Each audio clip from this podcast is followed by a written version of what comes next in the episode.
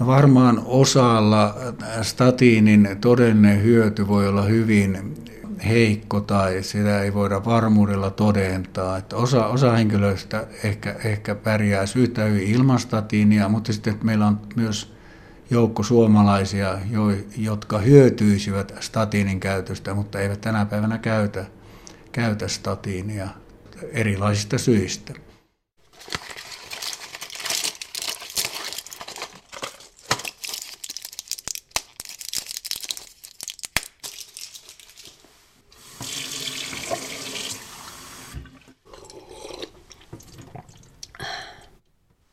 Nimenomaan henkilöt, joilla on jo sepelvaltimotauti, joilla on suvussa varhaista sepelvaltimotautia tai jotka kuuluu korkean riskiryhmään sepelvaltimotaudin suhteen, niin hyötyisivät statiineista.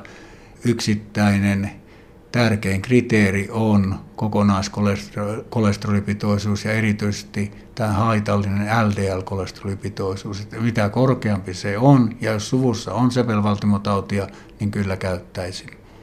Kohuhan varmaan osaltaan johti siihen, että ainakin jotkut henkilöt lopetti statiinin käytön, vaikka kuuluvat tähän korkean riskiryhmään.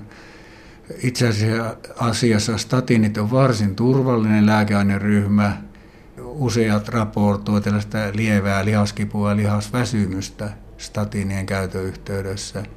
Sitten statiinit suurentavat jossain määrin myös verensokeripitoisuutta ja lisäävät diabetesriskiä.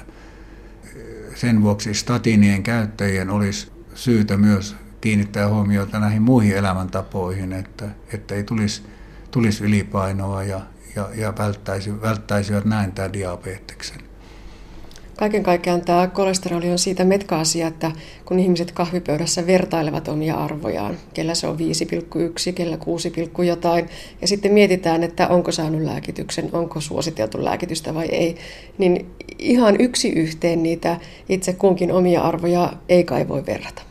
No ei, ei suinkaan, että kyllä niin kuin lääkäreiden pitäisi arvioida tämä kokonaisriski ja sen perusteella sitten päättää, että aloitetaanko se statinilääkitys vai ei.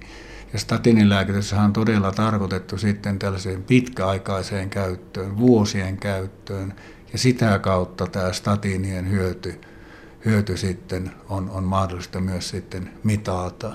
Mutta että, että pitäisi katsoa tämä näiden veren rasva-arvojen ohella myös tämä kokonaisriski. Ja mitä suurempi se kokonaisriski on, niin sit, sitten sit, sitä herkemmin aloittaa tämä statinilääkitys.